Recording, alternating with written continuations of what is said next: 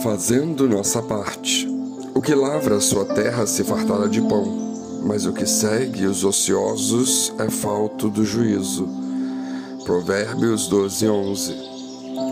Ser cristão é praticar atos e adotar condutas ensinadas e ditadas por Jesus. Existe a interpretação literal do verso, claro, que nos revela a necessidade de lavrar a terra para a obtenção do pão, e de mais trabalho ainda para o preparo do pão. E quem se entrega à ociosidade não tem juízo nem pão. Simples aferir que quem tem um objetivo de vida deve correr atrás, se esforçar, batalhar, suar, empregar, corpo, alma e espírito, galgando degrau por degrau até o topo pois nada cai do céu, e para colher os louros da vitória, desfrutando das benesses decorrentes, é preciso pôr a mão na massa efetivamente. Berço de ouro é para poucos privilegiados, que deixam, no entanto, de ter muitas experiências significativas de vida, visto que não têm necessidade de gastarem-se no empenho e motivação. É óbvio que isso tudo não reflete um raciocínio fechado porque há de se levar em conta que as pessoas são únicas e existem outros fatores, como caráter e índole, que devemos acrescentar no todo do que as pessoas são formadas. Porém, a regra do verso é geral, bíblica e funciona na maioria das vezes. Além disso, para ampliar o nosso raciocínio aqui, podemos adicionar duas situações ou afirmações bíblicas. Nem só de pão viverá o homem, e há tempo para tudo debaixo do céu. No primeiro caso, fica evidente que terra lavrada é muito mais do que obter pão. Nesse sentido, pão é tudo aquilo que o homem se interessar e fizer em termos de crescimento, especialmente no que cinge as coisas inerentes ao reino de Deus. Nesse passo, o coração do ser humano é a terra.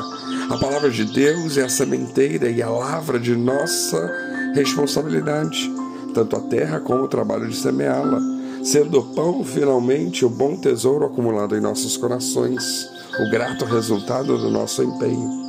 Quem não fizer essas coisas é falta de juízo, é louco, é estulto é ocioso e segue os ociosos que se unem em atividades inúteis e sem substância. Não há problema algum em se divertir, rir e se abstrair, jogar conversa fora. Nada de errado em se distrair buscando situações e atrações lícitas. A exemplo de viagens, emoções, sensações e entretenimentos variados. Mas fazer só isso e viver disso e para isso não traz futuro a ninguém, não produz frutos dignos de vida eterna. O que nos leva à segunda afirmação bíblica: há tempo para tudo debaixo do céu. De fato, a vida necessita ser dosada em todas as suas múltiplas facetas. Toda vida é um leque que se abre em inúmeras e infindáveis possibilidades. Contudo, as oportunidades e as escolhas cabem a nós sempre decidindo entre o bem e o mal, o certo e o errado, o lícito e o ilícito.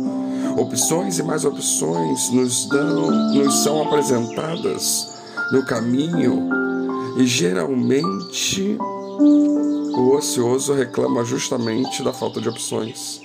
Mas isso não existe nascendo de Deus, que nos limita como quer, segundo entende como é melhor para cada um de nós. Quem nunca ouviu o dito popular que assim preconiza Deus dar asas para quem não sabe voar? Talvez isso até possa ter um fundo de verdade em nossas mentes, pois às vezes pensamos: ah, se eu fosse, faria diferente. Será? Nós somos o que somos pelas experiências que vivemos e fomos forjados a partir disso. Se não tivéssemos vivido o que efetivamente vivemos, certamente seríamos outras pessoas que não nós somos hoje. Graças a Deus pelas experiências e obstáculos de nossos caminhos, porque poderíamos ser diferentes do que somos nesse exato momento, acaso fôssemos submetidos a outras experiências de vida arguras e mazelas todos nós temos, e nem tudo se resolve com poder e dinheiro. A vida humana não tem preço. O céu, alcançamos apenas por meio de Jesus e uma vida condigna com os seus preceitos, mesmo diante de nossas falhas e imperfeições. Algo que é simplório demais também é o conformismo. Há muita pessoa acomodada que não quer fazer valer o dom que Deus lhe deu. É muito fácil arranjar desculpa do que ter uma conduta proativa, ainda que omissiva, e fazer algo positivo em prol dos outros e de seus próprios objetivos. Deus espera de nós atitudes que nos levam adiante na vida. Pôr em prática a palavra de Deus, sim, Há momentos em que devemos esperar o Deus agir, é verdade, claro. Às vezes é fato que as pelejas são exclusivamente dele e dele somente. A nuvem anda, o povo anda. A nuvem para, o povo para. Mas há aqueles que tomam isso como desculpa para deixarem de agir e se esquivam de suas obrigações. Tudo e todos nessa vida estão nas benditas mãos de Deus. E sim, os planos de Deus existem. Mas se a parte de cada um de nós não foi feita aquilo que Deus tem colocado em nossas mãos e tem nos impulsionado, dirigido a fazer, se não for feito, nada de bom e útil se concretizará.